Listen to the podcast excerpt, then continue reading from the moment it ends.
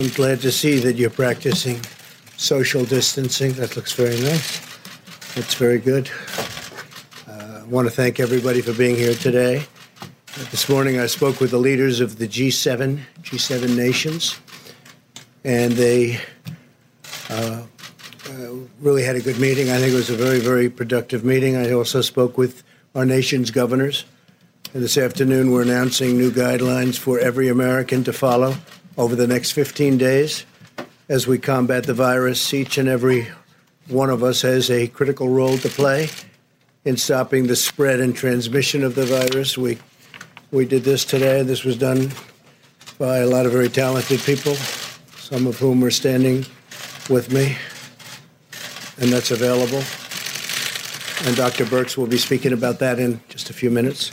It's important for the young and healthy people to understand that while they may experience milder uh, symptoms, uh, they can easily spread this virus, and they will spread it indeed, putting countless others in harm's way. We especially worry about our senior citizens. The White House Task Force meets every day and continually updates guidelines based on the fast evolving situation that this has become all over the world. It's all over the world. It's incredible what's happened in such a short period of time. On the guidelines of the task force, the new modeling conducted by Dr. Birx, and our consultation with governors, we've made the decision to further toughen the guidelines and blunt the infection now. We'd much rather be ahead of the curve than behind it, and that's what we are. Therefore, my administration is recommending that all Americans, including the young and healthy, work to engage in schooling from home when possible, avoid gathering in groups of more than 10 people, avoid discretionary travel, and avoid eating and drinking at bars, restaurants, and public food courts. If everyone makes this uh, change or these critical changes and sacrifices now, we will rally together as one nation and we will defeat the virus. And we're going to have a big celebration all together. With several weeks of focused action, we can turn the corner and turn it quickly. A lot of progress has been made. I'm also pleased to report today that a vaccine candidate has begun the phase one clinical trial. This is one of the fastest vaccine development launches in history not even close. We're also racing to develop antiviral therapies and other treatments, and we've had some promising results, early results, but promising, to reduce the severity and the duration of the, of the symptoms. And I have to say that uh, our government is prepared to do whatever it takes. Whatever it takes, we're doing. We're doing it in every way. And uh, with that, I'd like to just introduce Dr. Birx, who's going to discuss uh, some of the things that we strongly recommend. Thank you. Thank you, Mr. President. I think you know over the last months, we've taken very bold action to stop the virus from coming to our shores. And because of that, we gained time to really get together and understand the progress across the globe of what has worked and what hasn't worked. We now need to appeal to every single American so that they can have their role in stopping the spread of this virus. We've talked about things before about washing your hands, but we really want to focus on if you are sick, no matter who you are, please stay home. If someone in your household is diagnosed with this virus, the entire household should quarantine in the house to prevent spread of the virus to others. The reason we're taking these strong and bold steps is because we know there is virus spread before you develop symptoms and then we know that there's a large group, we don't know the precise percent yet, that actually is asymptomatic or has such mild cases that they continue to spread the virus. If your children are sick, please keep them home. Now, to our older population or those with pre existing medical conditions, everyone in the household needs to focus on protecting them. Everyone in the household. I want to speak particularly to our largest generation now, our millennials. I have the mom of two wonderful millennial young women who are bright and hardworking, and I will tell you what I told to them. They are the core group that will stop this virus. They're the group that communicates successfully independent of picking up a phone. They intuitively know how to contact each others without being in large social gatherings. We're asking all of them to hold their gatherings to under 10 people, not just in bars and restaurants, but in homes. We really want people to be separated at this time. To be able to address this virus comprehensively that we cannot see, for which we don't have a vaccine or a therapeutic. The only thing we have right now is the amazing ingenuity and compassion of the American people. We're appealing to all Americans to take these steps to protect each other and to ensure that the virus doesn't spread. These guidelines are very specific, they're very detailed. They will only work if every American takes this together to heart and responds as one nation and one people to stop the spread of this virus. Thank you.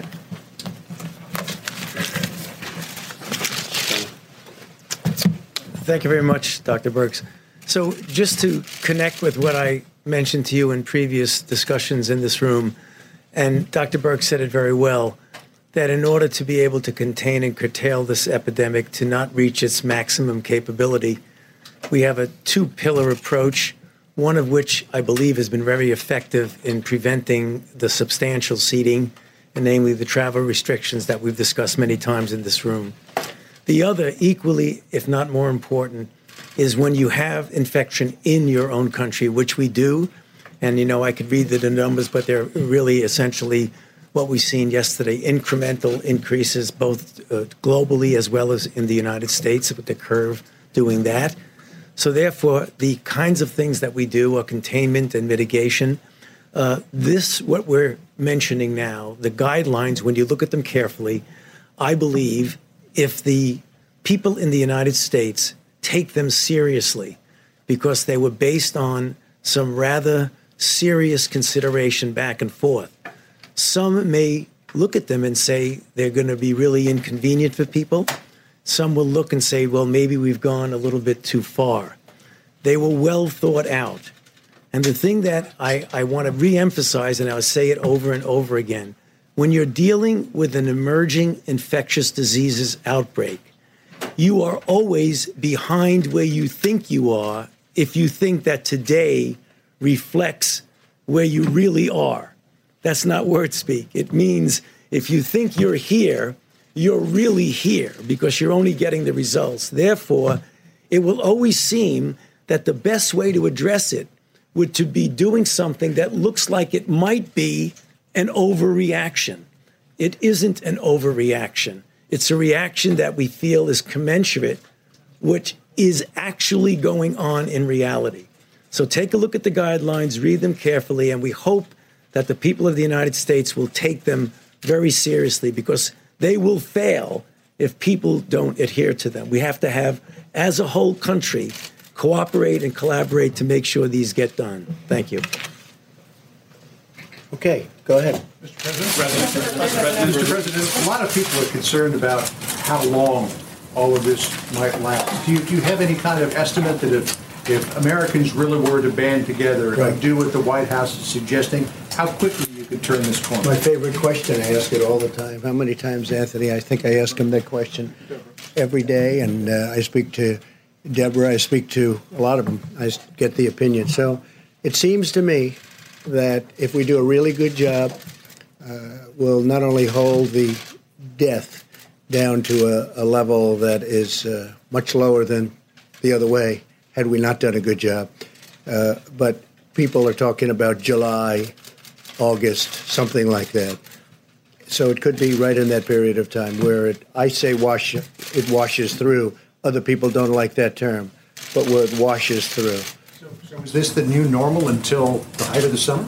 Uh, we'll see what happens, but they think uh, August, could be July, could be longer than that. But I've asked that question many, many times. Yes. That being said, Mr. President, uh, Americans today and, and looking forward are living with so much anxiety and so Yeah. much fear facing uncertainty right now. I'm curious, how are you talking to your own family about this? How are you talking to your youngest son?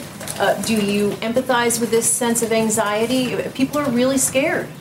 No, I think they are very scared. I think they see that we're doing a very professional job. We've been working with the governors and the, frankly, the mayors, local government at every level.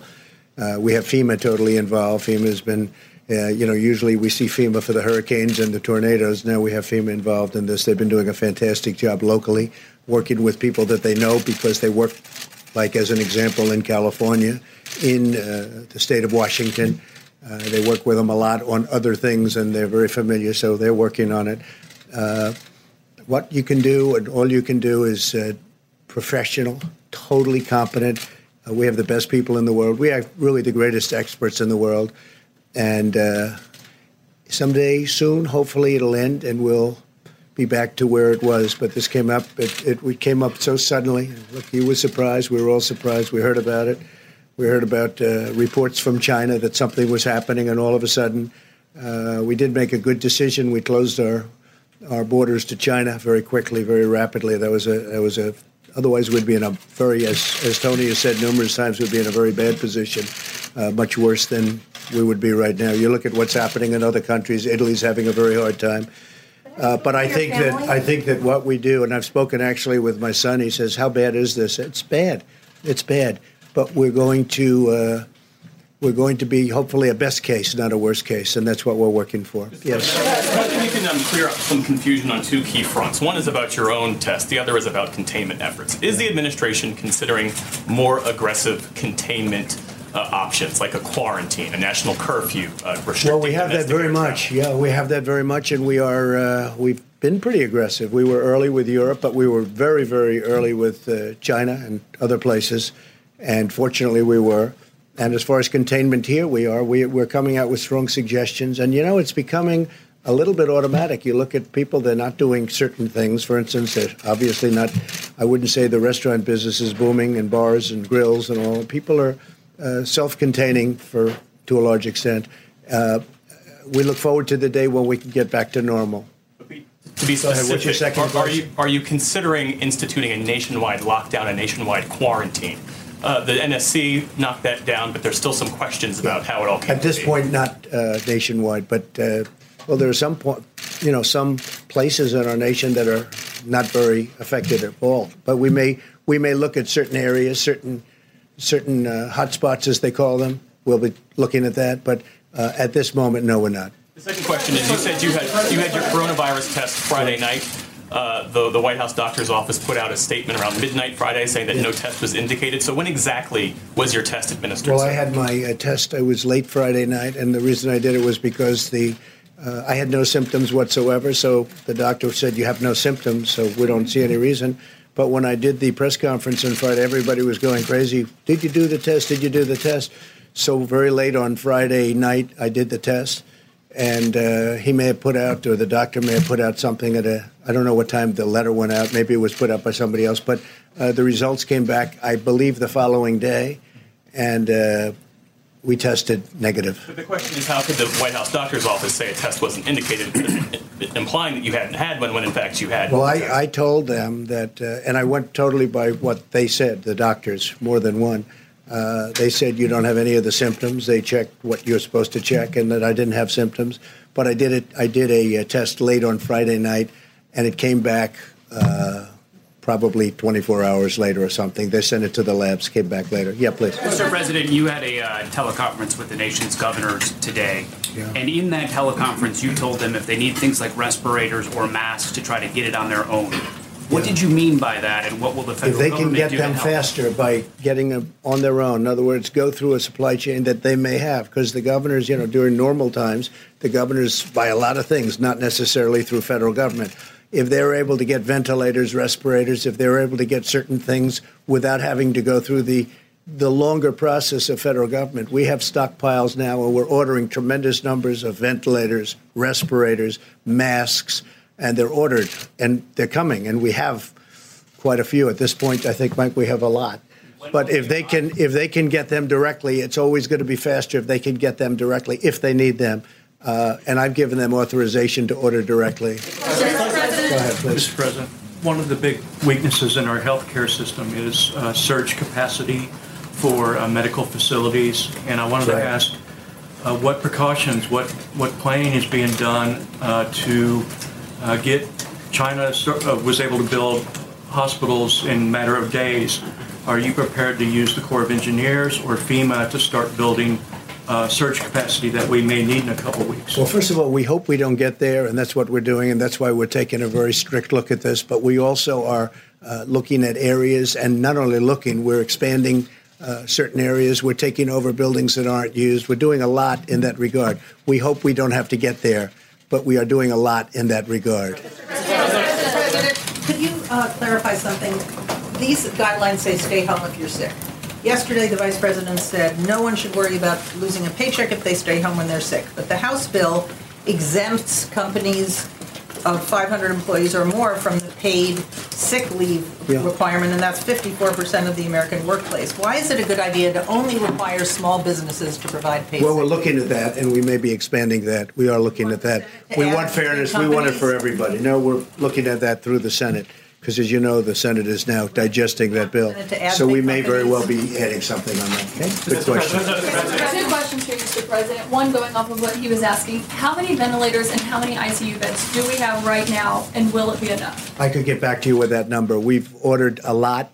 Uh, we have quite a few, but it may not be enough. And if it's not enough, we will have it by the time we need it. Hopefully, we won't need them. And you'll give us the exact number? Yeah, we'll be able to so give far you- they have not given us an Well, exact we'll number. give you. We can give you a number if it's important. We'll give you a number. Go ahead. And yesterday you said that this was under tremendous control. Do you want to revisit that statement if we are going to be experiencing experiencing this until July or August, five more months ahead of right When, where I, we are when I'm now? talking about control, I'm saying we are doing a very good job within the confines of what we're dealing with. We're doing a very good job.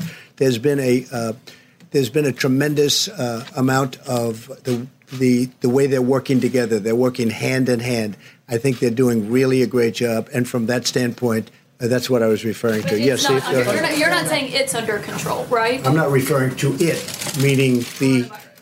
Yeah, if you're talking about the virus, no, that's not under control for any place in the world. I think I read. You said it I think I I just wanted read. No, I didn't. I was talking about what we're doing is under control, but I'm not talking about the virus. Yes, please. The stock market took another hit today. Is the U.S. economy heading into a recession? Well, it may be. We're not thinking in terms of recession. We're thinking in terms of the virus. Once we stop, I think there's a tremendous pent up demand, both in terms of the stock market and in terms of the economy. And once this goes away, once it uh, goes through and we're done with it, I think you're going to see a tremendous, a tremendous surge. Are you looking at any domestic travel restrictions? I know that's been on the table before, but is that firming up at all? We're not really. We hope we don't have to, Steve. We we think that uh, hopefully we won't have to do that, but it's certainly something that we talk about every day. We haven't made that decision. Can I ask you, that you- doctors and nurses in this country are telling us across the board that they're terrified of this virus, of the fact that they might get it, of the fact that they might take it home to their families.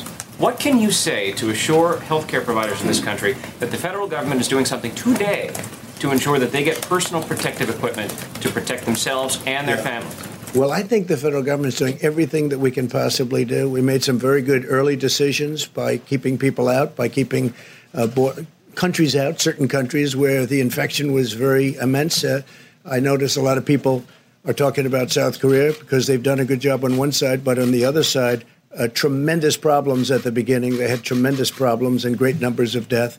Uh, I think that we've done a, a fantastic job from just about every standpoint. With that being said, you look, no matter where you look, this is something, it's an invisible enemy.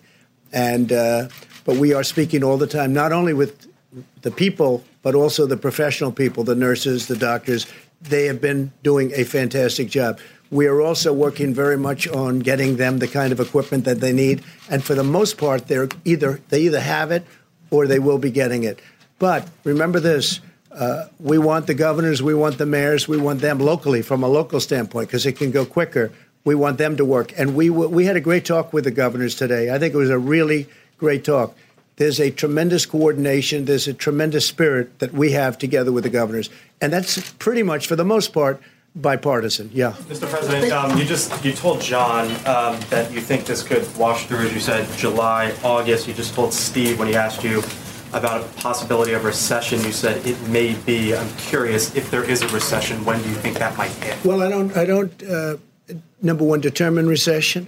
I just say this we have an invisible enemy. We have a problem that a month ago nobody ever thought about. Nobody in the, you know, I've read about it. I read about uh, many years ago, 1917, 1918. I've seen all of the different uh, the different problems similar to this that we've had. This is a bad one. This is a very bad one. This is bad in the sense that um, it's so contagious. It's just so contagious, uh, sort of uh, record-setting type contagion. Uh, and uh, the good part is the young people are they do very well, and healthy people do very well. Very very bad for older people, especially older people with problems. Uh, my focus is really on getting rid of this problem, this virus problem. Once we do that, everything else is going to fall into place. Yes, please. President, a lot of rumors last, lot of rumors last night, a lot of rumors last night that you were going to put in a national curfew Yeah. or some kind of, you know, texting I've been stuff. reading, I've, Your I've been peop- watching. Right, yeah, exactly. Me too. Uh, Your people were saying this is a foreign disinformation campaign. Is that what's going on? Are people messing with us on the internet? Well, I don't know. I mean, that I can't tell you if they are or not. And, uh, I think a lot of the media hac actually has been very fair. I think people are pulling together on this. I really think the media has been very fair. I think it could be that you have some uh, foreign groups that are playing games, but it doesn't matter. We we haven't really uh, determined to do that at all, and hopefully we won't have to. That's a very big step. It's a step we can take. But we have not decided to do it. Jennifer, go. Mr. President, Mr. President, two things, on, one on airlines and one on Jeff Bezos. Can you talk a little bit specifically about what you'd like to do to help the airlines, first of all? And then second of all, we heard that Jeff Bezos has been in contact with the White House daily. Can you say what he's been asking for or proposing? Well, I've heard do? that's true. I don't know that for a fact, but I know that some of my people have, uh, as I understand it, been dealing with them or with him, and that's nice. We we've had tremendous support from a lot of people that uh, can help, and I believe he was one of them. As far as the airlines are concerned, the airlines we're going to uh, back the airlines 100 percent. It's not their fault. Uh, it's nobody's fault unless you go to the original source, but it's nobody's fault. And uh, we're going to be in a, a position to help the airlines very much. We've told the airlines we're going to help them. Well, Mr. Well, we're going to be helping. We're going to be backstopping the airlines. We're going to be helping them very much. John. It's very important. What will you do about the stock market, sir? $25 billion for the passenger carriers and $4 billion for cargo? We're going to be looking at it very strongly. We have to back the airlines. It's not their fault. Uh, in fact, they were having a record season. Everybody was. They were having record seasons, and then this came out, and it came out from nowhere. So, not their fault, but we're going to be back in the airline. Yeah. Stocks continue to fall today. Would the White House support negative rates? Best thing I can do for the stock market is we have to get through this crisis. That's what I can do. That's the best thing we can do. That's what I think about. Uh, once uh, once this virus is gone, uh, I think you're going to have a stock market like nobody's ever seen before. Thank you, Mr. President. People be voting tomorrow, Mr. President? Mr. President, the other day you said you He'll don't be, take he'll be back in a responsibility. second. He'll he'll be back in a second. I think the question that I think maybe John asked about until July, the guidelines are a 15 day trial guideline to be reconsidering. It isn't that these guidelines are now going to be in effect until July. What the president was saying is that the trajectory of the outbreak may go till then. Make sure we don't think that these are is solid in stone till July. Yeah. But that would be the outside number. Yeah. Mr. President. Mr. President, you've been criticized. Hold on one second, please. Go ahead. Mr.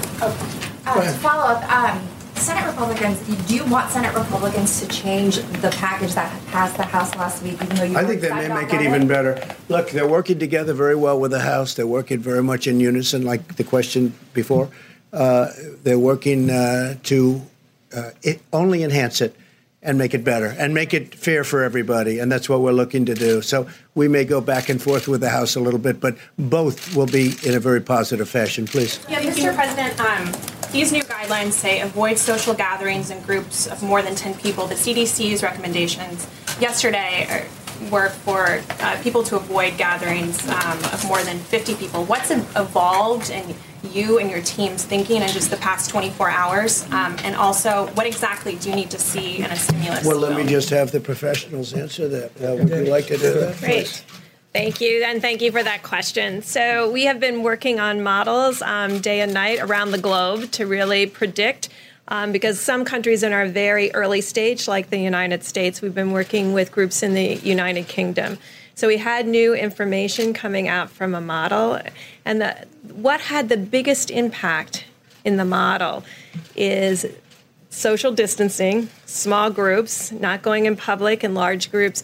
But the most important thing was if one person in the household became infected, the whole household self quarantine for 14 days, because that stops 100% of the transmission outside of the household. And as we talked about early on, it's silent. We had another silent epidemic, HIV.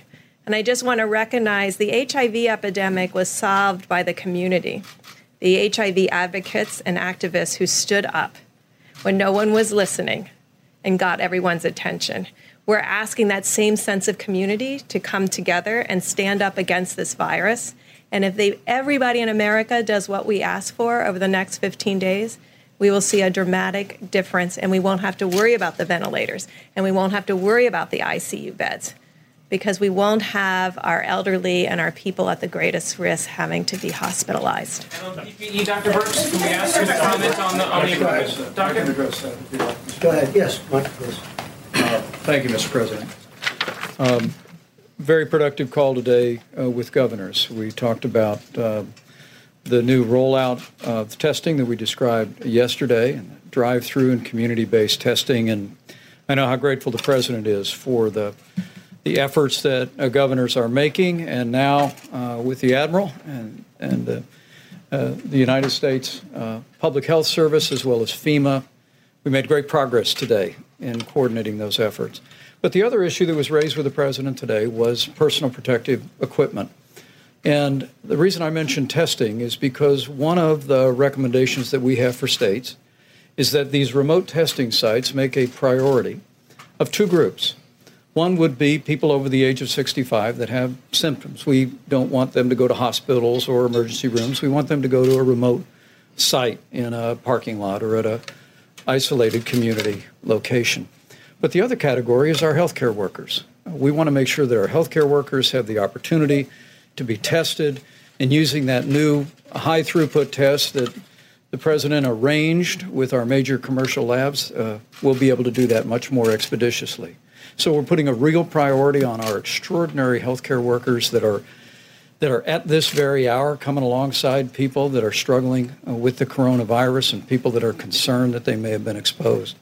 The other piece is uh, we're grateful uh, that the legislation passed uh, by the House of Representatives uh, includes liability protection for N95 masks produced by companies like 3M in Minnesota, by Honeywell. Uh, literally tens of millions of masks are produced every year for industrial purposes, for construction. But the health experts say they can be used just as readily to protect healthcare workers from respiratory ailments. Uh, 3M and other companies were not able to sell those to hospitals, but the president negotiated with the Democratic leadership of the House and Senate. We've added a provision to the bill that will literally, from one company alone, add another 30 million masks per month back to the marketplace. We're strengthening the supply chain, uh, and healthcare workers around America can be absolutely certain that the president and our entire team are going to continue to put the health of America first and put first our healthcare workers across this country that are meeting the needs of the people of our country. Mr. Vice President, Mr. Vice President, Mr. Vice President, how many test kits have been sent out and how many people can actually be tested? I think the Admiral can answer that. And you might want to talk about the roving also. So, um, thank you very much for that. Uh, as we talked about yesterday, we're re- really entering a new phase of testing. Um, at first, we were at the initial phase where the CDC developed test was only available in public health laboratories in the CDC. Works very well for a few thousand tests per day after it gets running. We're now moving into a phase that the big commercial laboratories with high throughput screening have availability. So, um, as we talked about last week, because of the historic efforts of the FDA, a Roche test and, as the president predicted, a Thermo Fisher test were both produced last week under an emergency use authorization. 1.9 million of those tests will be sequentially into the ecosystem this week. From the information we have right now, 1 million tests are available with all the reagents, everything ready to go primarily at the reference labs called Quest, LabCorp, and a couple others. Now, it doesn't matter if they're not in your neighborhood because every day when people get tests, a little white box goes out in front, it gets shipped uh, by an incredible distribution system. The test resulted and it's electronically reported. So these are available to people nationwide. We expect more and more than 1 million coming on board this week as the reagents come up and as people uh, with the testing capacity validate that in their own hospitals and other and other places. And in the future, we expect at least 2 million next week and at least 5 million the week thereafter. There are also a whole uh, growth of what's called laboratory uh, d- determined testing or laboratory derived testing, where uh, individual laboratories, because of the regulatory deregulation of the FDA, can develop their own tests and start using them. So if you're a CLIA certified lab with complexity, you can do that. So the point is, testing is now entering sort of what we normally do in the healthcare system, where big labs in a high throughput basis receive these through normal channels. So that part of it is, is really underway. Do you know how many Americans have actually been tested? Do you have a number? Uh, there is a number. I don't have that number because I've been working on setting up this distribution system. So this is where we are. The state and public health laboratories in the CDC are published every day on the CDC website.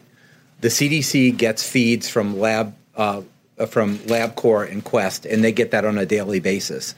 What is not being received right now, and Ambassador Birx is fixing, is that these uh, homegrown tests in highly complex labs don't necessarily get reported in the system. However, as we move forward, particularly in the high in the, the commercial phase of where we are right now, we expect about 80 to 85 percent of the tests to flow right into the CDC. We know them. That's not good enough for Ambassador Birx. She wants 100, and we'll work on that.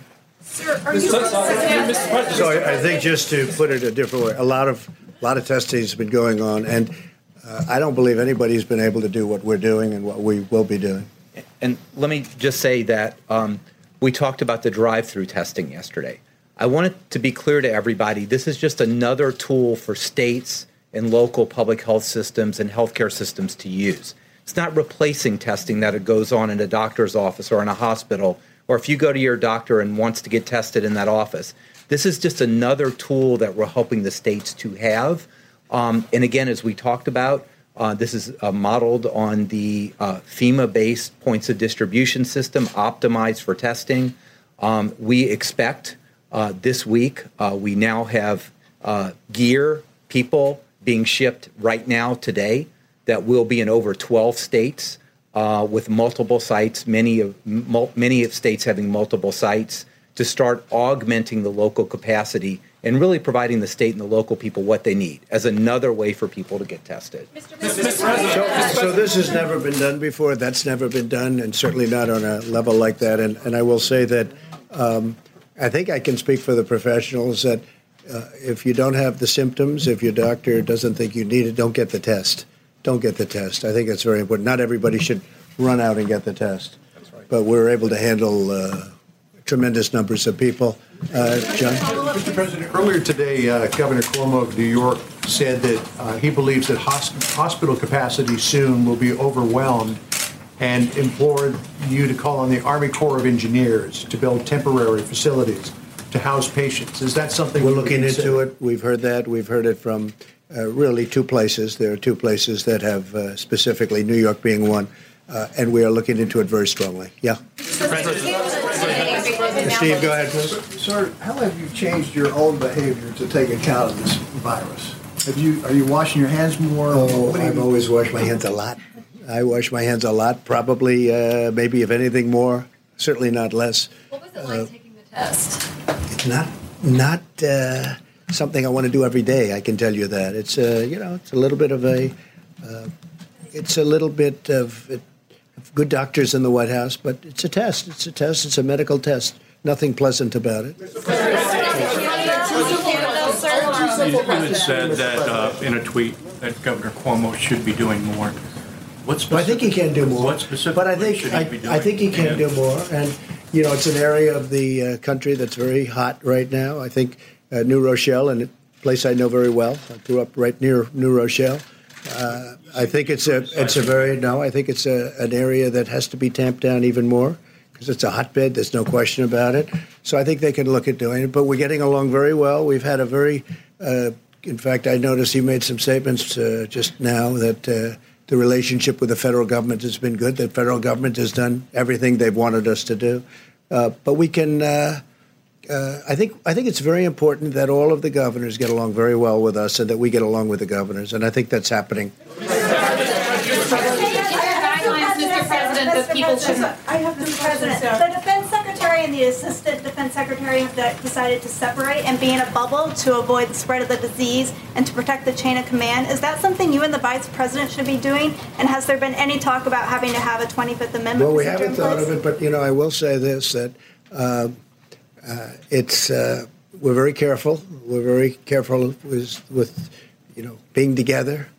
Even the people behind me are, are very. They've been very strongly tested. I've been very strongly tested, and we have to be very careful. But everybody should be Vi- vigilant. We have to be vigilant. Yep. Thank you, Mr. President. Two, two simple questions for you, Mr. President. Go ahead, please. Two, two simple questions for you, Hold Mr. it, hold it, hold it before you. Okay. I don't know if this is a question for you or for Dr. Birx, but Dr. Birx said that it is the millennials who are going to lead us through this, and that now is the time to look out for the older people in our home. Older might be a state of mind, not necessarily an age. So for those millennials of us who have parents who are in their 50s, 60s, 70s, what is older? What should we tell them at this point? Well, if I was Dr. Fauci, I would tell you there's a physiologic age and a numerical age. Um, so, older people with pre existing conditions. Um, and what do we mean by that? You know, significant heart disease, significant kidney disease, significant lung disease, any immunosuppression, any recent treatment for cancer, any of those pieces in any household. Now, why do I think the millennials are the key? Because they're the ones that are out and about and they're the most likely to be in social gatherings, and they're the most likely to be the least symptomatic. And I think we've always heard about the greatest generation. We're protecting the greatest generation right now and the children of the greatest generation.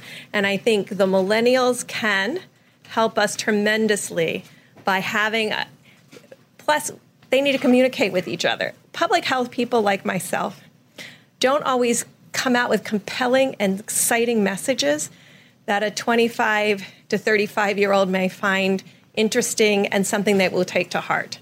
But millennials can speak to one another about how important it is in this moment to protect all of the people. Now, you could be 40 and have a significant medical condition and be of substantial risk. You could be 30 and having come through Hodgkin's disease or non-Hodgkin's lymphoma and be of a significant risk. So there are risk groups, risk groups in every age group, but the age, there's more millennials now than any other cohort, and they can help us at this moment. Mr. President, Mr. President, thank you very much. Thank, thank you very much, Mr. President. You already talked. Mr. President, the other day you said that you were not responsible for the testing shortfall. Very simple question. Does the buck stop with you? And on a scale of 1 to 10, how would you rate your response to this crisis? I'd rate it a 10. I think we've done a great job. And it started with the fact that we kept a very highly infected country, despite all of the, even the professionals uh, saying, no, it's too early to do that. We were very, very early with respect to China. And we would have a whole different situation in this country if we didn't do that. I would rate it a, a very, very, I would rate ourselves and, and the professionals. I think the professionals have done a fantastic job. As far as the testing, you heard the Admiral. I think the, the testing that we've done, we, we really took over an obsolete system or uh, put it maybe in a different way, a system that wasn't meant to do anything like this. We took it over. And we're doing something that's never been done in this country. And I think that uh, we are doing very well. We took the system, we worked with the system we had, and uh, we broke down the system purposely. We broke it down in order to do what we're doing now. And within a short period of time, and even now, we're testing tremendous numbers of people. And ultimately, you're saying it will be what? It will be up to how many people will be we be able to test? We, cer- we certainly expect with the high throughput testing that that's no longer a barrier. Um, the barrier is actually doing the test on a person. And I'm sure, as the president will would inform you, in order to do the test, a healthcare provider needs to dress in full personal protective equipment, uh, full personal protective equipment. And there's a swab that's put in the back of the nose all the way to the back of the throat. It's called a nasopharyngeal swab, which is then put in media. The next person who has to get tested that healthcare provider has to change all the personal protective equipment. When you put that in, it's highly likely a person coughs or sneezes, so you're at risk.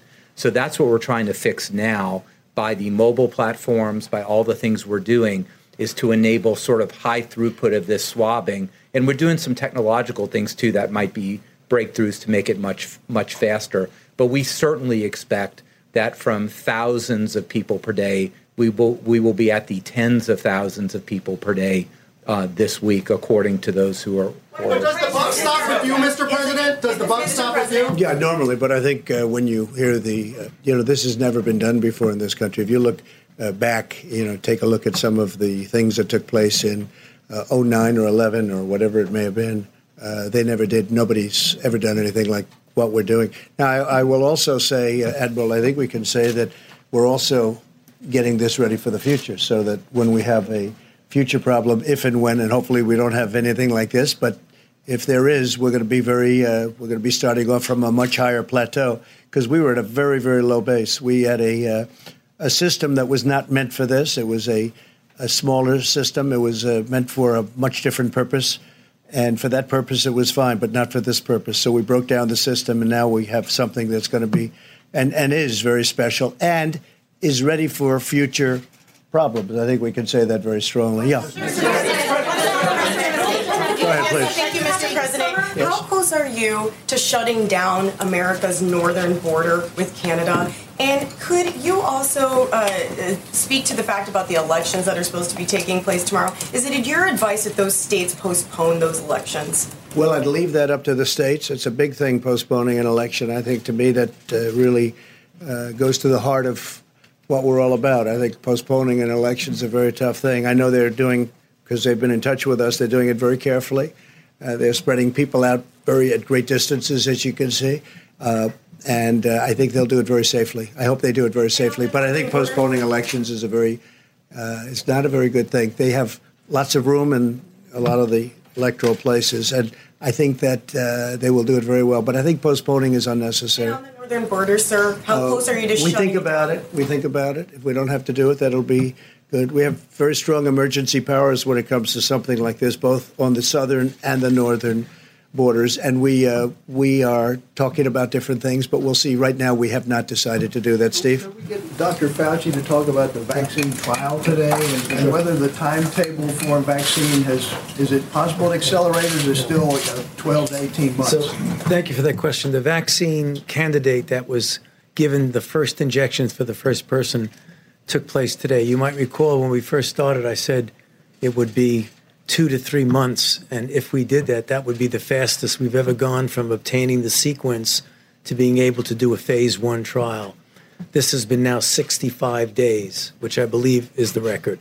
Uh, what it is, it's a trial of 45 normal individuals between the ages of 18 and 55. The trial is taking place in Seattle. There will be two uh, injections, one at zero day, first one, then 28 days. There will be three separate doses 25 milligrams, 100 milligrams, 250 milligrams, and the individuals will be followed for one year, both for safety and whether it induces the kind of response that we predict would be protective. And that's exactly what I've been telling this group over and over again. So it's happened. The first injection was today. Sir, the market just 13 percent Your response to the market close, sir. Is pregnancy Is an thank you. Dr. Fauci, is there guidance for someone who may have felt sick but then feels better, so you had symptoms but no, you no longer do, your fever's gone away? How long would you stay home after that point? That's not clear from the guidelines. Well, if you are if you are positive for the infection, if you have coronavirus, it is less how you feel than whether or not you're still shedding virus. So the general issue about letting people out of a facility, who, for example, a hospital or whatever, who have been infected, you need two negative cultures, the same way that was just described, 24 hours apart. Yeah, no, the market the market will take care of itself. The market will be uh, very strong as soon as we get rid of the uh, virus. Yes. Could you clarify about pregnant women? Is that an underlying, because the UK said today that pregnancy was one of those underlying conditions. Do we say that too? There's very little data in pregnant women. I think I about a week ago I said the reports that came in from China, um, from the Chinese CDC, of the nine women who were documented to be pregnant and have coronavirus in their last trimester, um, w- delivered healthy children, and they themselves were healthy and recovered. That is our total sample size, and we will be getting more data from countries. While countries are in the midst of this crisis, like Italy, it's I, I try not to bother them frequently to get us their data. We try to get it just weekly from the countries that are in the midst of responding to the epidemic, so that their focus is on um, their individuals in their country. Mr. President, any comment on what people like Devin Nunes, the governor of Oklahoma, have been saying, encouraging people to go out to restaurants, which goes directly against what this advice in your guidelines says? You know, I haven't heard that. I haven't heard that from Devin or anybody else. Stop saying that? Should they stop saying that? Well, I have to see what they said, but. They encourage uh, people to go to restaurants if they felt okay Well, with their I- families. I would disagree with it, but uh, right now, we don't have an order, one way or the other. We don't have an order, but I think it's probably better that you don't, especially in certain areas. Oklahoma doesn't have a tremendous problem. Oklahoma, you said the governor of, uh, the governor of Oklahoma. Oklahoma, Devin Nunes And is Devin. another. Yeah, well, I hadn't heard that. So should they be doing that or should they not be Well, it's adverse to what the professionals are saying. That's, you know, And what you're saying in your guidelines, that people shouldn't no, be going it's to adverse, restaurants. but I'll take a look at it. Absolutely. Um, I don't know who would be best to answer this question, maybe uh, Secretary Hayes or, or, or Dr. Fauci. Um, schools, school districts across the country are closing down, yet for the most part, daycare centers remain open and considering that children can sometimes be asymptomatic carriers and, Yeah. and go home to older individuals. Are there any recommendations about daycare centers? I, I prefer if one of our medical Oh, professionals please. discuss that, given that's a clinical recommendation. That's a good question, John. In, in, in the original guidelines as they were, they were, they were presented, it was schools, not daycare. I think it's very important. We should probably, if we have not discussed that, go back and discuss that in some detail about whether or not that's equivalent to school. It's a good question. A, a- a question about the sort of underlying public health strategy behind some of these guidelines. Telling people to avoid restaurants and bars is a different thing than saying that bars and restaurants should shut down over the next 15 days. So why was it seen as being imprudent or not, not necessary to take that additional step, offer that additional guidance?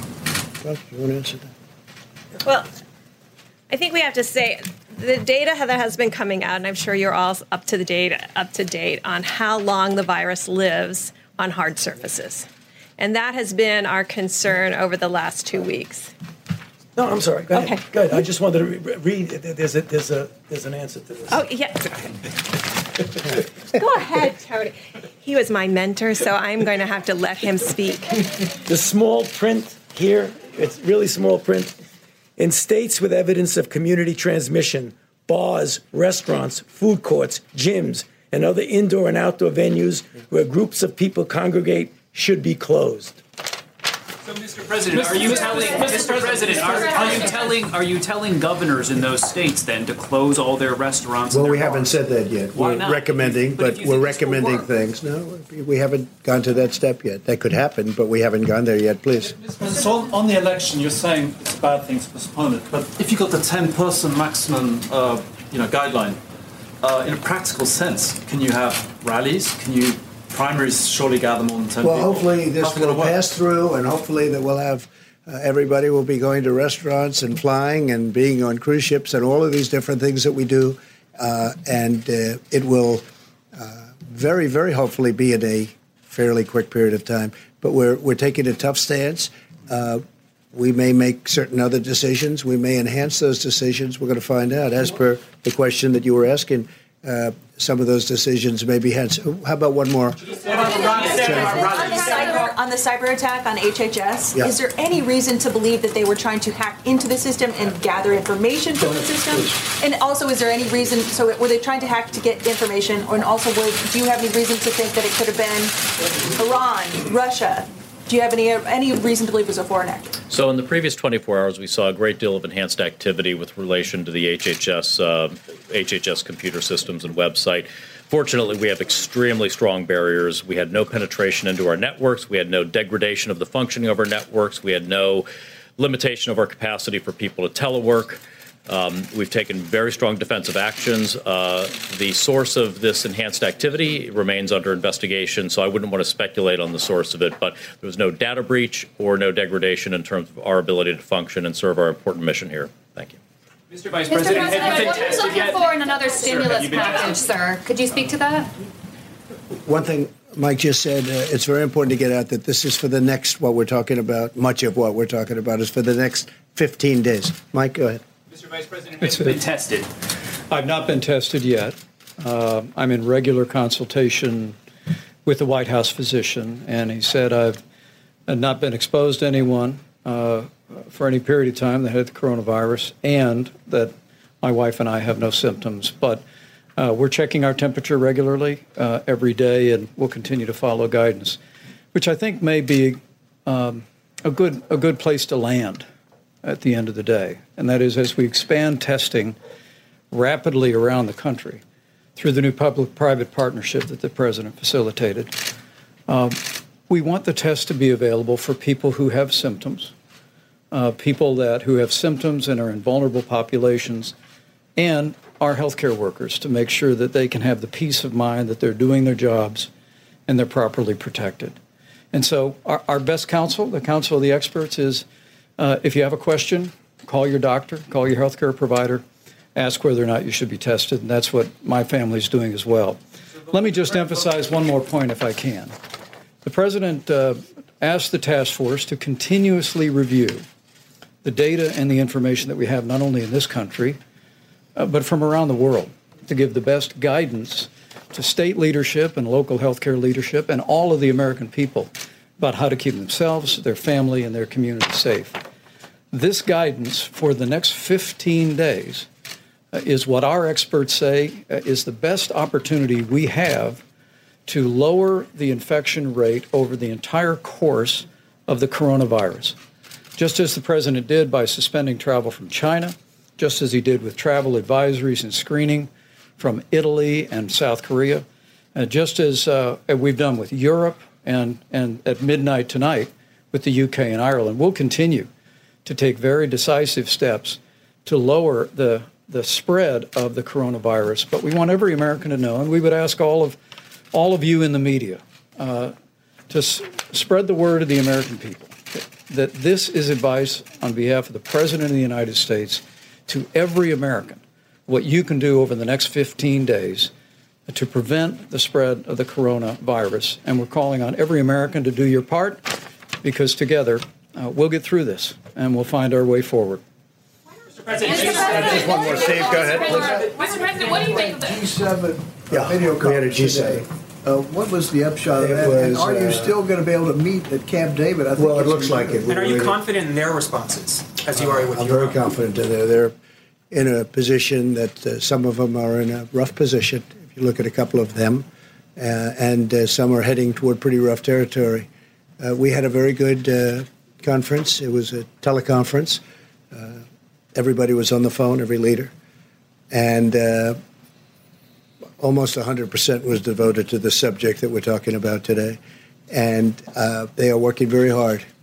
And they, you know, they're very concerned, obviously, but they're working very hard. But I would say just about all of it was, Steve, all of it was devoted to what we're talking about. Hold that summit at Camp David? I think so. I mean, uh, so far it seems we haven't. We didn't even discuss that.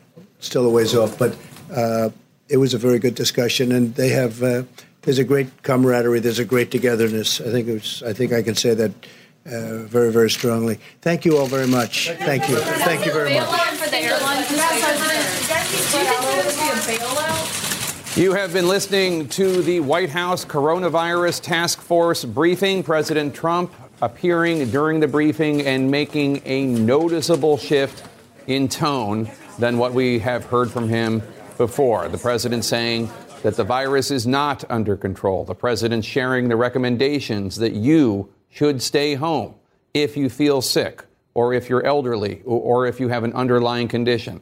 The president noting that even if you are young and healthy, you have a role to play in defeating this virus. Therefore, my administration is recommending that all Americans, including the young and healthy, work to engage in schooling from home when possible, avoid gathering in groups of more than 10 people, avoid discretionary travel. And avoid eating and drinking at bars, restaurants, and public food courts. If everyone makes this uh, change or these critical changes and sacrifices now, we will rally together as one nation and we will defeat the virus and we're going to have a big celebration all together. Let me repeat those guidelines so everybody gets them. And to be to be clear, these guidelines are for the next 15 days, after which the government, the U.S. government, will revisit them. Okay, it is uh, that all Americans, including the young and healthy, so everyone, uh, work to engage in schooling at home where possible, avoiding gathering in groups of more than 10 people. 10 people, not even that, they said. Avoid discretionary travel. Don't go to bars or restaurants or public food courts. This is over the next 15 days. This is what the president said. Let's talk about all of this. Uh, Dr. Sanjay Gupta, I, I want to uh, start with you, and I should note that just since this briefing began and ended, we have learned of two other people in the United States who have died from the coronavirus. What is your response to the new guidelines? Well, we knew there was going to be a big change in tone today. I mean, obviously, there's been a uh, there's been a lot of uh, uh, rumors about what was likely to be said, but uh, uh, this is this is very different. It was a direct appeal to to all Americans, uh, Jake, to do their part. Still recommendations, not mandates. you know, and and but making these recommendations for the entire country as opposed to these states that have sort of been doing this ad hoc. You've had one state act a certain way, another state act another way uh, President Trump, Ambassador Birx, uh, saying this needs to be the entire country. Also, Jake, I'm sure you caught that the, the president also said that he expects this, uh, this outbreak within the United States to not subside until July or August. So that was another big change, obviously, as well from what we have heard before. One thing I should point out, it's, it's very interesting. So you, you read the guidelines and it says 15 days to slow the spread. Uh, and then we hear that this isn't going to subside till July or August. Dr. Fauci came to the lectern at some point and said, look, uh, two weeks, uh, 15 days to slow the spread, but then we're going to reassess. Right. So I think we're going to keep hearing that. Let's see how we are in two weeks. And then the, these recommendations may continue, I think was what Dr. Fauci was saying, uh, Jake. It's entirely possible, of course, that after 15 days, uh, the American people will be asked to continue uh, with uh, this rather uh, extreme suggestion, recommendation from the CDC. I'm not saying that it shouldn't be enacted. It is uh, something that they say will save lives, uh, but it certainly it will be disruptive of how we go about our day-to-day life. Although necessary, uh, Dr. Murphy, uh, this is something that public health officials have been saying uh, for weeks needs to be taken with this degree of seriousness. And finally, it seems President Trump is on board. Yes, you know, today we saw a significant shift in the message as well as the tone. And I think we're starting to see the administration speak with one voice and with greater clarity about the urgency of the situation.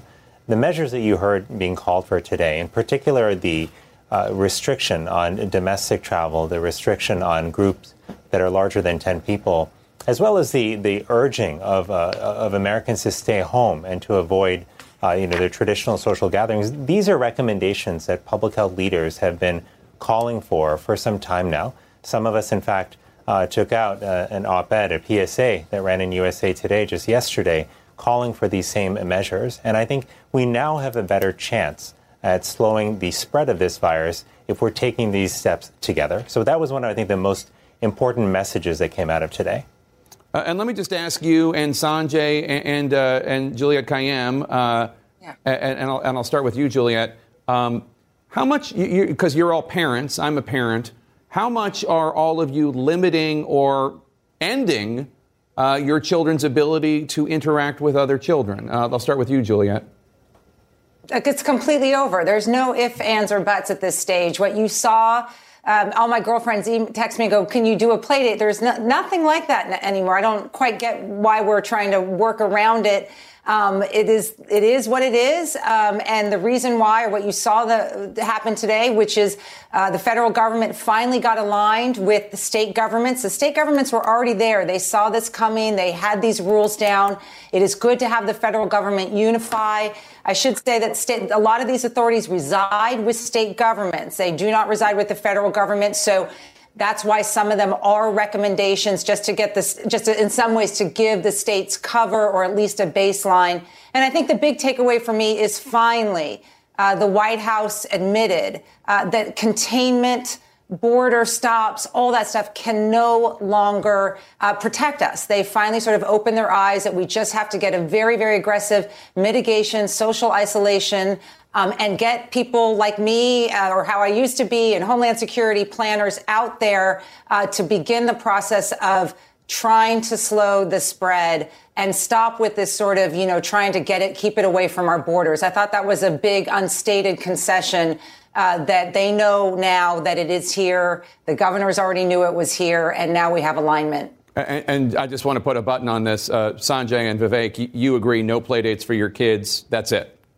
Yeah, I, I, I agree. You know, it's, it's tough. Uh, it's my uh, youngest daughter's 11th birthday today, and uh, we had a long conversation over the weekend, tough conversation about canceling a birthday party and all that. And, uh, you know, it's, it's, I, I, get it. It's, it's hard, but it's necessary. So, you know, we, we had some good conversations about this over the weekend. And, and I think we also want to set an example, Jake, as I know you do and Vivek does yeah. and Juliette, yeah. for other people as well. And Vivek, I know your kids are a little younger, so maybe not as big an issue uh, with you. Kaitlan, let, let me go to you. This is a marked change in tone and substance from President Trump. You just asked President Trump about the containment of the virus. Let, us play that for our viewers. You're not saying it's under control, right? I'm not referring to it, meaning the. Yeah, if you're talking about the virus, no, that's not under control for any place in the world. It's not under control for any place in the world. I, I, this is not about gotcha. I'm glad the president has landed where he's landed, but let's note this is quite different from what we heard from the president just yesterday. Let's roll that sound. It's a very contagious virus. It's uh, incredible, but it's something that we have uh, tremendous control of. Okay, again, I am grateful that President Trump is finally talking about what is real and, and what is the truth of this horrific pandemic.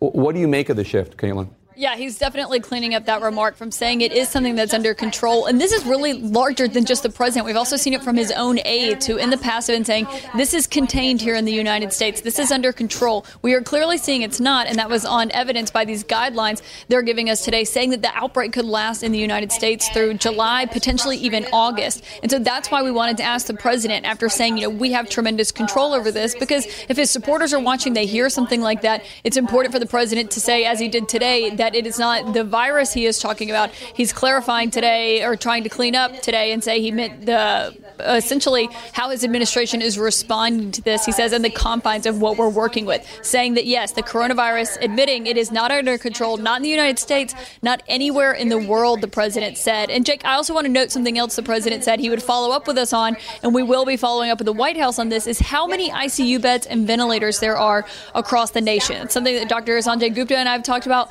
several times. How many are there, and are essentially they prepared for the next phase of this, which is moving on from just the testing, but also whether or not these hospitals are going to be prepared for these coronavirus patients. The president could not say how many ICU beds there are, how many ventilators there are. His administration has refused to say a flat number, like people like the Human Health and Human Services Secretary Alex Azar saying it's a national security reason. Though, of course, the president said he would get us that number. And Jake, just one more important thing from this guidance we got there today. In addition to limiting those gatherings to people of 10 or fewer, they also say even if one person in your household has coronavirus, the entire household needs to self quarantine, needs to stay at home, and none of them need to be going out. So, some really important guidance there coming out of the White House today. Let me bring in Sanjay. Sanjay? Yeah, I mean, look, that, that this is, you know, looking forward. I mean, we, we've spent a lot of time looking in the rearview mirror and, and uh, talking about all the mistakes about testing and all that. I mean, I think that time has passed. We, we need to be looking forward. And, and as Kaitlan has brought up, and I've brought up, and we've asked the administration about this specifically, there is a, there is a, a, a shortfall when it comes to ICU beds and breathing machines. Uh, by, the, by the federal government's own estimates, based on a moderate pandemic, which this looks like it's uh, going to be. I mean, it, you know, hopefully it's not going to be a severe pandemic, but even with moderate pandemic sort of numbers, you would need 200,000 ICU beds. We have about 100,000. Uh, you need about 64,000 ventilators, which is about the number that we have, a few more with the stockpile. But, Jake, as we've talked about, uh, many of them are currently in use. You know, um, they've, they've talked about canceling elective surgeries. Uh, you know, to try and uh, free up more ventilators, things like that. but we've we've got to be doing this. And you know, I think today was the first day. Kaitlan can correct me if I'm wrong, uh, where I heard somebody, in this case, the president, saying we will go and buy ventilators. We will actually Yeah. go buy them as as needed. Uh, one thing I should point out is everybody on the planet wants to buy ventilators now because this is a pandemic. So it's going to be challenging to buy those ventilators at this point. All right, everyone, stick around. Uh, I, I want to keep talking about this, but it's uh, let's go to the money lead now because it was another hideous day on Wall Street. Uh, markets uh, plunging uh, today. Uh, the Dow Jones I- I- Industrial Average uh, sinking down more, almost uh, 3,000 points. Its worst closing day uh, since 1987. 1987. Let's go straight to CNN's Alison Kosik uh, at the New York Stock Exchange. Uh, and Allison, the largest point loss ever today. Is that right?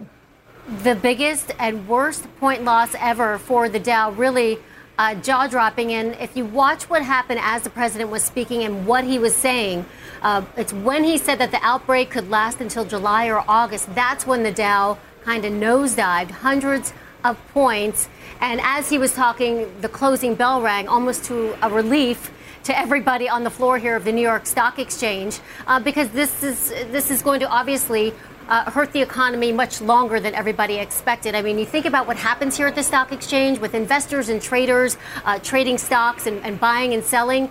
It's all about trying to predict the future and and what it's going to be like, how stocks could be priced. But now that we're hearing that this outbreak could last into the summer, how do you even price for that? So that's why we saw uh, all the selling uh, toward toward the close and, and as the president was speaking. And this is despite the, the Federal Reserve's action over the weekend, uh, cutting interest rates to zero, uh, pouring uh, billions of dollars into mortgage-backed securities and, and government bonds. There's only so much monetary policy can do at this point. What investors want to see is the number of coronavirus cases peak and then fall. Jake? Allison, let me just ask you: health health experts and health officials have been saying for for weeks now, certainly for the last week, that this was going to last months and not weeks. President Trump, what he said today, that this could last until uh, July or August, uh, is in you know it's in alignment with what these health experts have been saying. The only difference is is that President Trump was acknowledging the reality. I I guess my point is if this news had been given weeks ago or over the weekend, or if this reality had been acknowledged by the president earlier, would what happened on Wall Street today be different? Did, did Wall Street not know what the health experts were saying? I think it probably was stunning to hear the president have a different tone today, very different from what we've seen in the past, um, with him acknowledging that this is bad and this is going to last longer than expected. Um, I, I mean, I think that uh, at this point there was hope that uh, this would end a lot earlier. Um, but obviously, with the president now acknowledging that it's going to be bad and could last a lot longer, I think that's why you're seeing this sort of this this this real quick shock to the market that we saw today.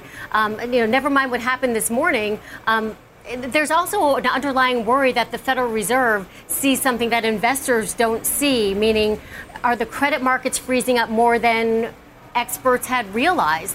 Why did the Federal Reserve make this decision on a Sunday when, by the way, Jake, its meeting starts tomorrow? It could have waited till tomorrow or even Wednesday. Jake? All right, Alison Kosik at the New York Stock Exchange. Thanks so much. We have more breaking news for you. New York City is now considering everything, including a citywide curfew in New York City. That's next. We're going to squeeze in this quick break. Stay with us.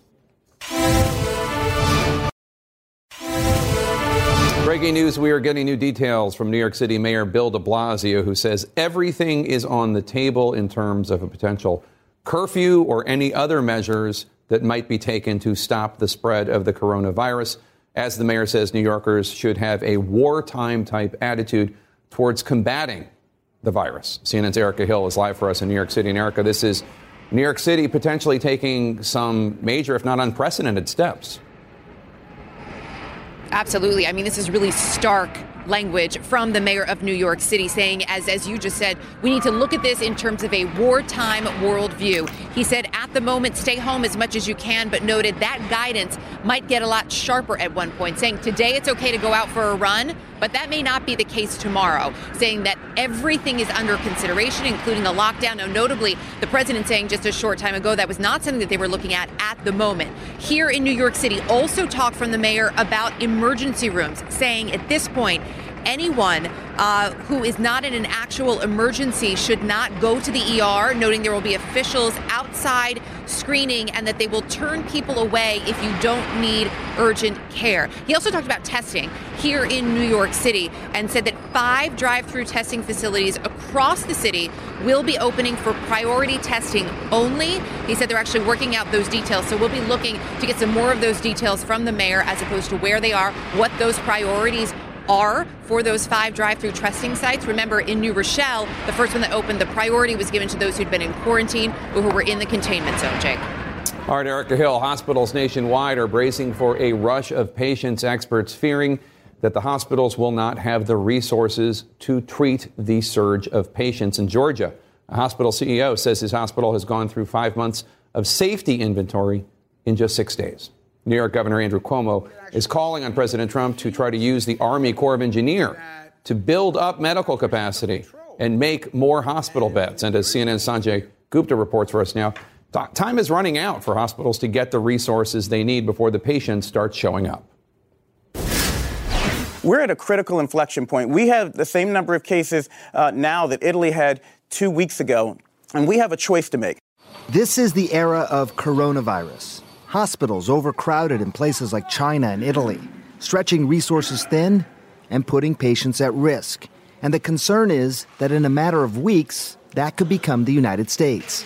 We are so incredibly underprepared for a major onslaught to the hospitals, which is basically now inevitable. I think we have to look at Italy and see where they, what happened to them, and I think we're in, actually in worse shape. We don't have enough hospital beds, we don't have enough ICU beds. According to the most recent estimates, even in a moderate outbreak, health officials estimate that 200,000 Americans will need intensive care and 64,000 will need breathing machines or ventilators. But the problem is, the United States has less than 100,000 ICU beds and only about 62,000 full featured ventilators on hand, with an additional 8,900 in the national stockpile. But since we're still in flu season, many of those are already in use. And by the way, even if we got the, even if we had the 100,000 plus yeah. ventilators that we actually need, we don't have the staff to operate them. So hospitals are bracing for a rush of patients, trying to free up as much space as possible. That means getting patients who are well enough out of the ICU and canceling all elective operations. We just have to make this a standard across the board. In some cases, hospitals are now trying to prevent patients who are well enough from coming to the emergency room in the first place, like building tents to triage and treat potential coronavirus patients, using telehealth so that people can call in from home, and building up their testing capacity in some cases without people even having to step out of their cars. But all of this hinges on having enough supplies, which means hospitals are now rationing what they do have. My hospital, I mean, you had a mask, gloves, they were just sitting out. You could use what you needed to use. That's changed. That's right. We've had to remove many of these items from the shelves. To be clear, most people who get infected with the novel coronavirus won't need to be hospitalized. But for a small percentage of patients, the virus can be deadly. We've had uh, everyone ranging from just needing some supplemental oxygen through their nose, all the way through people who are in shock and needing to be uh, on 100% oxygen on a ventilator in the ICU. When that happens, hospitals can quickly run out of space and supplies. And if staff don't have the proper protective gear, they may run out of doctors and nurses as well. But if this is really affecting an entire community, an entire state, an entire country, the world, are we ready? Do we have what we need? Well, I think we are as ready as we can be. But without knowing what the future holds, it's hard to say whether or not we're, we have enough equipment and we have what we need. I think that there are concerns, legitimate concerns, about as a nation, if we're ready to handle such an enormous pandemic. And I can tell you, Jake, uh, you know, for weeks we've been asking these questions about whether or not tangibly we would have more enough ICU beds uh, and breathing machines. And today was the first time, just in the press conference that we just listened to together, where President Trump said, look, you know, we're counting on the states to, to buy what they need, but the federal government is planning on buying a lot of ventilators as well. Still don't have exact numbers. We know what's needed, we know how much we have. We still don't know exactly what the plan is in terms of making up that shortfall, Jake. All right, Dr. Sanjay Gupta, thanks so much. President Trump just said he will back the airlines 100% during this awful time for their industry, but that industry could look very different in just a few weeks. Stay with us.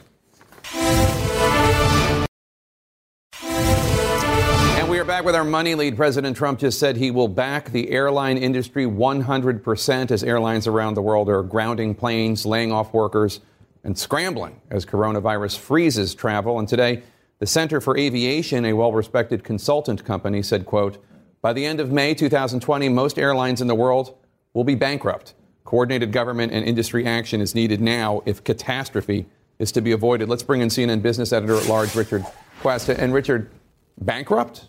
Is that right? Yes, because although the, the US may be, the, the US airlines may be in better shape than most, in the rest of the world, there are lots of airlines that are literally staggering along week by week, month by month, and they're doing so on the back of cash flow.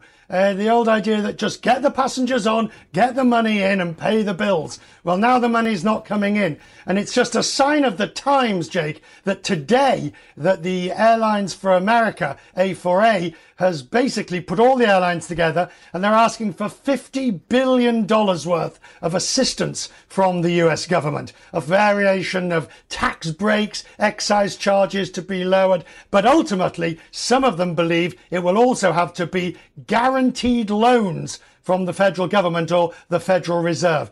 The airlines have never seen anything like it. There are hundreds of planes now that are grounded as millions of passengers aren't flying. Uh, the $50 billion bailout, how would that aid get broken up? We don't know who get what because after all, the airlines, the majors in the US, United, Delta, American Southwest, they have very strong balance sheets rebuilt over many years from their own uh, crises. But what it would certainly do would be give them the breathing space, probably from things like loan guarantees or that the Fed Reserve would buy their instruments, their financial paper. It would all be unwound in the future and the airlines would probably have to pay interest. But the idea is to ensure no major carrier goes under. And if you think I'm, you know, this is sort of uh, just them scaremongering to get a government bailout, American cut 80% of its flight plans. United has now only three flights from London to the United States, whereas before they had 18. We are talking about a wholesale destruction of the US airline network. And to put that back together again is going to be timely, costly, and the object, the object, of course, is to avoid losing jobs. And as you mentioned, United Airlines uh, severely slashing its flight schedule. I think it's a 50% over the next two months. Uh, the top management executives, United, are going to have a 50% uh, cut in pay. Uh, all of this is an effort uh, to, to avoid furloughs. But I guess the big question for United is that going to be enough?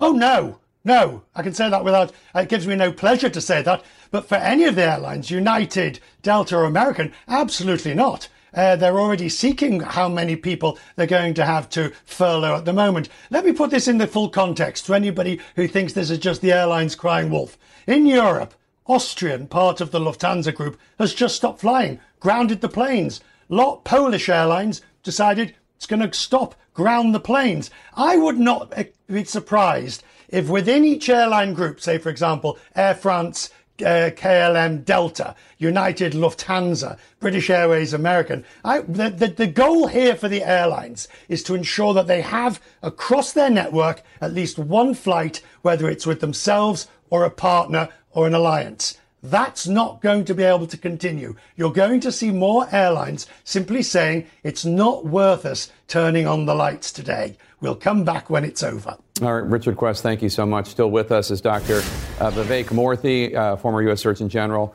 as well as uh, CNN Chief Medical Correspondent Dr. Sanjay Gupta. And I, I want to start this discussion by just noting, because I know there are a lot of scared people out there, the United States, the world, we will get through this.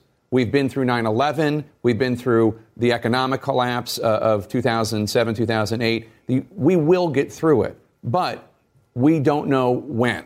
And, and uh, let me start with you, Sanjay, because many are wondering when life will go back to normal. President Trump uh, said that he thought that, that, that the pandemic, uh, generally speaking, would be over by July or August. Uh, one expert said to the Washington Post that asking the question about when is this going to be over is like asking a fireman, when can you move back in? But your, your house is still on fire. Do you, do you agree? Yes, uh, I think that that's right. I mean, you know, that's part of the the thing with a new virus, a novel virus like that. There's two there's two reasons why that's important. One is that because it's a new virus, we don't have immunity to it. None of us, uh, human beings anywhere on the planet, have been exposed to this virus before. We don't have immunity to it. And, and that's one of the problems. The other one is that we, we just don't know how it's going to behave longer term. But I will say that uh, there's two things that really jumped out at me. One is that you know if you look at previous coronaviruses like SARS, it you know it uh, you did start to see a peak sort of in the in the late spring, early summer, and then this sort of significant tapering off by July or August. The second thing, Jake, that really jumped out at me, you and I talked about this, but but uh, Anthony Fauci, uh, you know, he came to the lectern and said, "Look, this thing says 15 days of these recommendations, but we are going to reassess after two weeks." my guess is it's not going to be two weeks. It's it's going to be reassessed at that point, and probably, given how things are going, uh, the numbers are going to be worse at that point, and uh, you know we'll probably have uh, another two weeks at that point, and then reassess. So I don't think it's going to be this sort of life uh, change to July or August. But I think it's going to go on for a while, Jake. It is. Uh, and uh, as we discussed earlier, parents should be taking this seriously, not having play dates for their kids. I know it's going to be challenging, uh, and there are a lot of challenges for people who have essential jobs and cannot afford childcare. There's going to be a lot of people with very difficult decisions to make uh, in the coming uh, weeks and months. One thing I want to remind people of, though, is that other parts of the world have been through this already, and they are saying that we in the United States and in Canada should be taking these steps right now. In fact, there was a video put together of quarantined Italians sharing a message to themselves 10 days ago if they could go back in time and say, What would you tell yourself 10 days ago, mm. what they wish they know? And this is them saying, uh, they're obviously speaking in Italian, but, but some of them are saying things like, We underestimated this. You don't have to do the same. You don't have to do the same. Stay home. Uh, this comes after we saw uh, other videos uh, of people uh, in Italy out and about. This is from uh, late February. People were out and about even as the disease was striking, the virus was striking. So we hope that the message that our Italian brothers and sisters are sending themselves 10 days ago, which is really a message that they're trying to send to us, especially younger people that maybe aren't taking this as seriously, uh, is we, we, hope people are getting the message. This is serious and, and take it. Do you think that Americans are starting finally to get the message? Obviously, President Trump is finally getting the message. Yeah, you know, I, am curious to see how this is going to, to go over. I think I think people are are starting to get the message, but but Jake, I mean, everyone has to get this message. Everyone. I mean, this was a direct appeal to all Americans. We are really all in this together, maybe more than we've ever been, maybe ever, certainly in a long time. So if people aren't being consistent, aren't being honest, aren't carrying through about some of these recommendations, it affects everybody. So I, you know, I'm not suggesting that these things need to be mandated. They're still recommendations, and I think most people will do the right thing. But you know, Jake, even last night, I mean, despite some of the earlier recommendations, there are a lot of people who who still. Uh, you know, are going out. They're still getting together in large gatherings and, and, and all that. Hopefully, that maybe changes today. It was a distinct change in tone by the president. I mean, distinct. He said, I wrote these quotes down. He said, This is bad. He yeah. said that a couple times. This is bad. He said, This isn't going to end until July or August. I mean, you know, th- these were things that are completely different than what he was saying just a few days ago, as you know better than anyone, Jake. But it was a distinct change in how he's thinking about it, and I hope other people pay attention. Yeah, and, and we'll have time in the coming weeks, months, whenever, to talk about uh, how the president handled this rhetorically for the previous two months. But uh, Dr. Vivek Murthy, uh, I, I think I speak for all three of us when I say I'm glad President Trump is now conveying the message this is serious, take it seriously, stay at home. Well, I, am glad too, but and let me pick up on something that came up during this press conference that I think is really important. Uh, a reporter asked about the anxiety and fear that people are experiencing around the country, and I think that fear is, is very common, it's widespread. Every day I talk to people who are asking themselves, and asking people around them, when is this going to end? What impact is it going to have on our lives, on our families, on our jobs? And in times of uncertainty like this, it's tough. And it's especially tough when we are being told that we can't get together with friends, the very friends that we often rely on during times of crises. But what I want people to know is that as we start looking around us, we can already start to see reasons to be hopeful. Uh, we see in our hospitals and clinics doctors who are stepping up and despite not having the ability to protect themselves, they are serving patients. We see athletes who are paying arena workers who are out of work. We see you know, folks who are right around me, you know, living uh, actually near, you know, in our neighborhood, who are wiping down the, the, the door handles and the, on CVS stores so that other people won't get infected.